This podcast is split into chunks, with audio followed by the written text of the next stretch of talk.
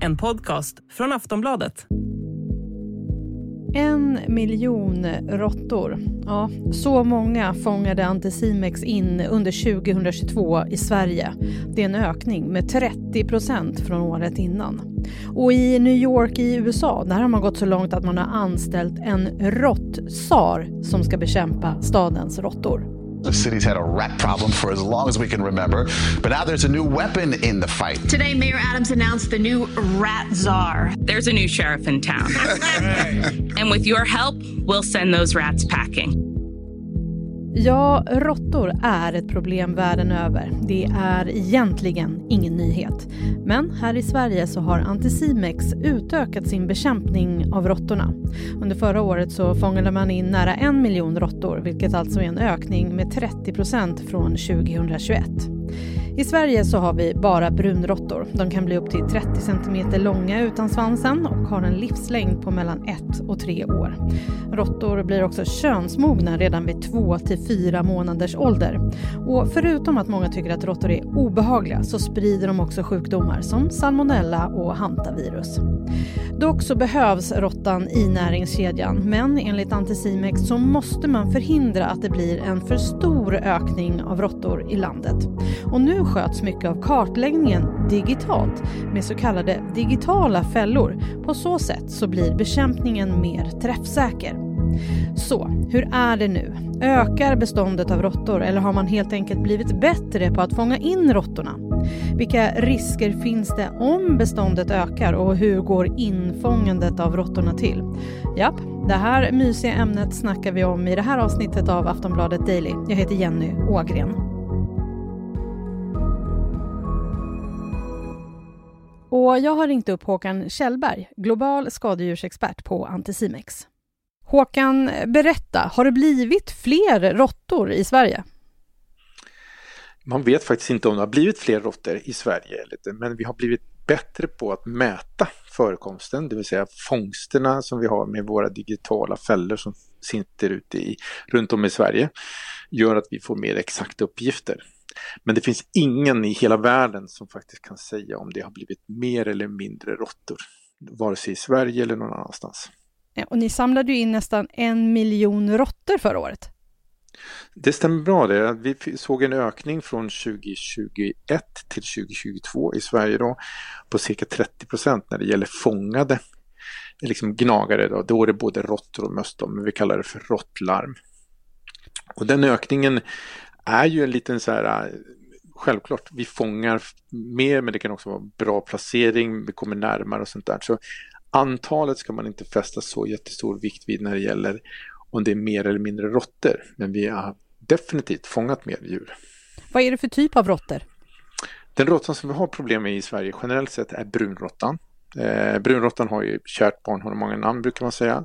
Den kan leva ner i avloppen och då brukar den kallas för avloppsråtta. Ibland finns den på soptippar, då kallar man för sopråtta. Och ibland finns den ute på lantbruken, då kallar man för liksom laggårdsråtta eller så här. Men det är en och samma art. Och hur skulle du säga att det har varit då de senaste åren med antalet? Har det varit någon form av ökning eller? Ja, men jag tror om man, om man liksom utgår från de här faktorerna som råttor behöver för att bli fler, för de kan ju inte planera så jättemycket, de, de satsar ju allt på ett kort, det vill säga vi producerar hur många ungar vi kan och sen får vi se hur långt det bär. Och tittar man på de resurser som finns i landet då, eller i våra städer, avfallet som du och jag producerar till exempel när vi både är hemma och lagar mat, men även när vi är ute och äter och kanske sitter i en park och lite så här. Det avfallet blir ju råttornas föda. Och ska man gå, tittar man liksom generellt sett så har vi nog människor börjat skapa mer avfall. Och vi äter på andra sätt, det vill säga vi är mer ute och tar med oss maten i språng och liksom lämnar den i soptunnor och så här. Så jag tror att den resursen har ökat och där, därmed har också möjligheten för råttan att bli fler ökat. Skulle du säga att det här främst är ett problem i städer eller hur, hur ser det ut? Det stora problemet är ju där, om man säger, det är ju, ju fler människor som samlas på en plats, desto mer avfall genererar vi. Så de stora städerna har större förutsättningar för att brunråttan ska bli många. Eh, sen kan det vara liksom på vissa håll och vissa ställen kan det blossa upp väldigt mycket då, men generellt sett så är det liksom närheten till många människor och det avfall vi producerar som gynnar råttan. Så stora städer har fler råttor än mindre städer. Ät, nu var du inne på att de äter ju våra sopor. Äter de ingenting mm. som finns i naturen? Jo, ja, absolut. De, eh, allting som finns som är ätbart egentligen, det kan vara de nysatta tulpanlökarna i en stadspark. Det kan vara fallfrukten från ett träd i en trädgård och det kan vara det som någon kanske har lämnat efter sig vid en liten picknick och den här lilla eh, kaffemuggen med lite mjölkskum i botten som blev stående. Det kan räcka. Det är mycket energi som finns runt omkring oss. Så de äter, och döda djur kan de tugga i sig. Så det är, de är lite allätare. Men de äter inte blåbär typ eller? Ja, men de kan äta frukt också. Som sagt, de äter det som är näringsrikt för en råtta. Det är inte alltid det som vi klassificerar som mat. Men för en råtta så är genom att är man allätare och vill man liksom överleva, då testar man. Då provar man att äta allt. Vilka risker finns det med om det skulle vara så att råttorna ökar? De riskerna man ser i storstäderna eller generellt sett är att en gnagare eller en råtta, de gnager på väldigt mycket material. Så det kan bli kortslutningar, det kan uppstå bränder på grund av det. det vi kan få vattenläckage på avloppsledningar och vattenledningar. Eh, man kan bli sjuk och bli, kan smitta sjuk, eh, sjukdomen kan även smitta till, från råtta till husdjur. Bland annat så finns det liksom rapporter nu om eh, hundar som har blivit sjuka av något som heter leptospiros som kommer direkt från råttor. Så sjukdomar, skador på byggnader och konstruktioner, uppätna stadsparker och diverse frukt, eh, eh, lökar och sånt, blomravatten.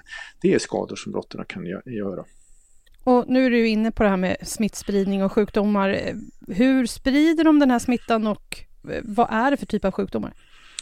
De smittor som råttorna bär på, det är både i kroppen och på kroppen. De lever ju i en, i en relativt tuff miljö, eh, så de får på sig egentligen allt det som människan gör, gör det vi gör oss av med i toaletten till exempel, om vi är magsjuka, det kommer ner i avloppet och det är ju där, den miljön som bland annat råttorna finns, så de kan få på sig dem. Så salmonella skulle kunna vara en. Sen finns det mer specifika så här råttsjukdomar, den gamla klassiska som fanns, eller, eller finns fortfarande men inte i Sverige. Pest till exempel har varit en sjukdom bland råttorna som sprider sig till människan. Och sen har vi den här leptospiros som är lite mer, alltså, som sprider sig ut i stillastående vatten och vattenpölar och sånt där det finns mycket råttor, så kan man få i sig den då, den vägen. Eh, och sen har vi så här ratbite, eller råttbetes, eh, råttbetsfeber till exempel, om man skulle bli biten av en råtta. Så det är många olika sjukdomar som kan komma den vägen. Vi tar en liten paus, sen snackar vi mer med Håkan Kjellberg.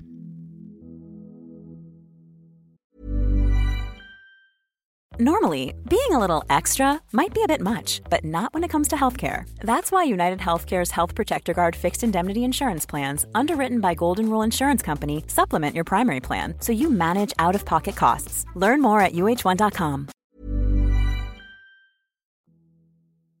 Håkan, hur har bekämpningen av råttor förändrats genom åren?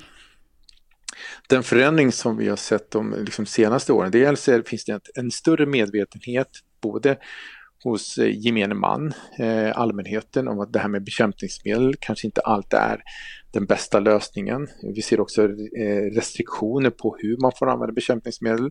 Så där har vi liksom lagstiftarna dragit åt. Liksom, så det är mer professionell användning av råttgifter, vilket är bra, för då riskerar vi inte att få ut eh, att det blir ett okynnesanvändande av råttgifter. Den digitala framtiden som vi ser nu då, det är att vi använder digital teknik till vår hjälp för att liksom snabbare hitta råttorna, eh, snabbare liksom göra insatser. Eh, på, och på så sätt så blir det mer hållbart, det vill säga att vi använder våra resurser lite klokare för att bekämpa råttorna. Och var finns de här fällorna? De här fällorna finns där råttorna finns, det vill säga vi, vi eh, placerar dem ner på strategiska ställen som nere i avloppssystem.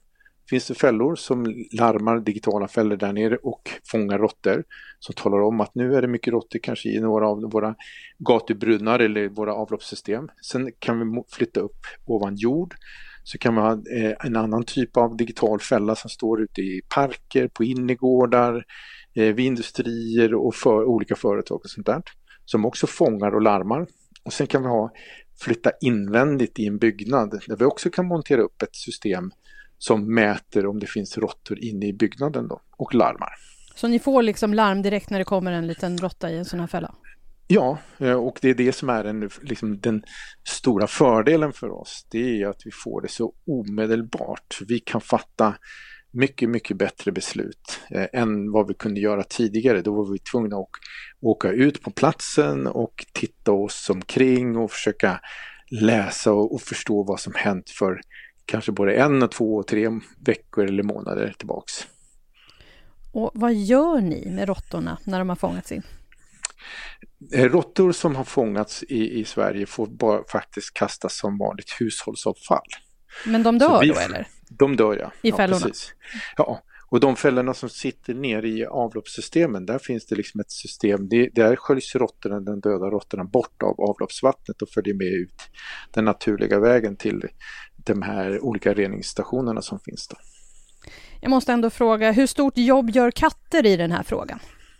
Just när det gäller brunråttan så är våra normala tamkatter inte den bästa eh, hjälpen vi kan ha. Eh, dels är det ju för att de förhoppningsvis då vårdas och eh, vi eh, föder dem med bra liksom, kattmat kanske. Så det enda som den nytta vi har där är, det är kanske deras beteende.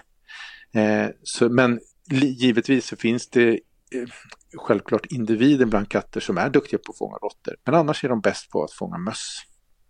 Finns det, har, vilka andra naturliga fiender har råttan?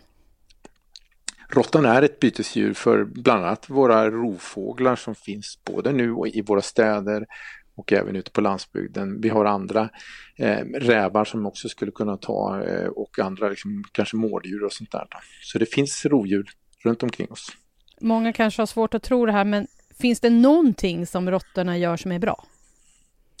Jo, men att de är ett bytesdjur för våra rovfåglar och vårt djur, det är väl bra.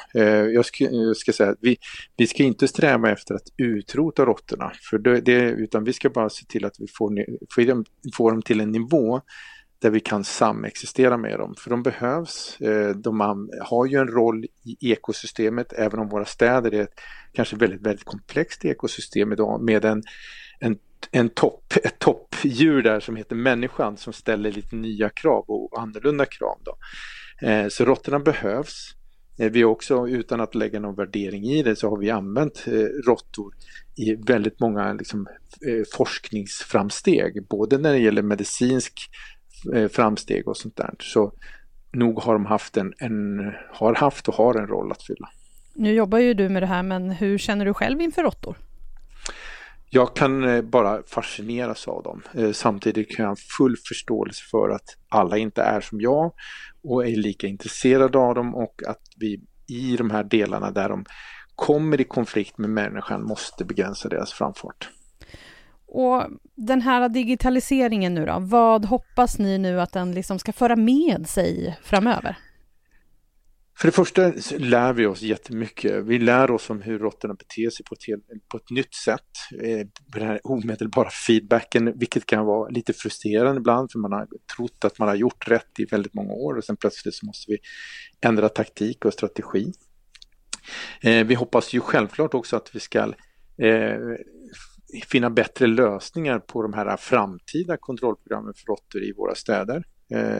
Vilket också ska visa sig i färre klagomål kanske på att man har sett råttor, men inte få bort dem helt, men liksom ner med dem till en nivå som den blir en mer, eh, inte så, lite mer sällsynt företeelse i vardagen.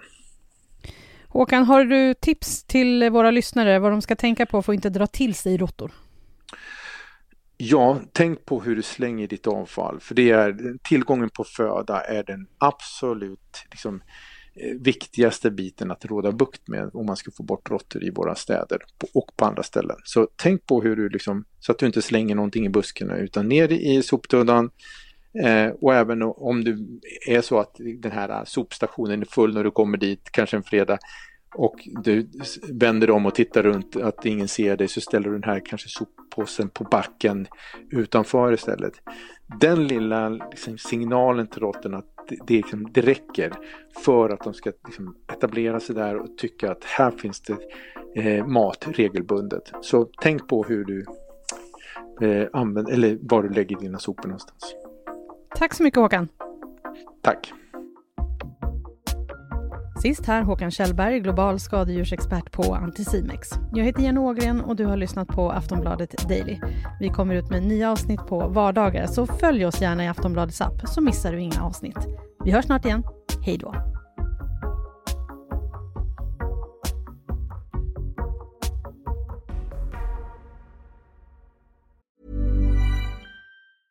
Hey, I'm Ryan Reynolds. At Mint Mobile, we like to do the opposite of what Big Wireless does. They charge you a lot, we charge you a little. So naturally, when they announced they'd be raising their prices due to inflation, we decided to deflate our prices due to not hating you.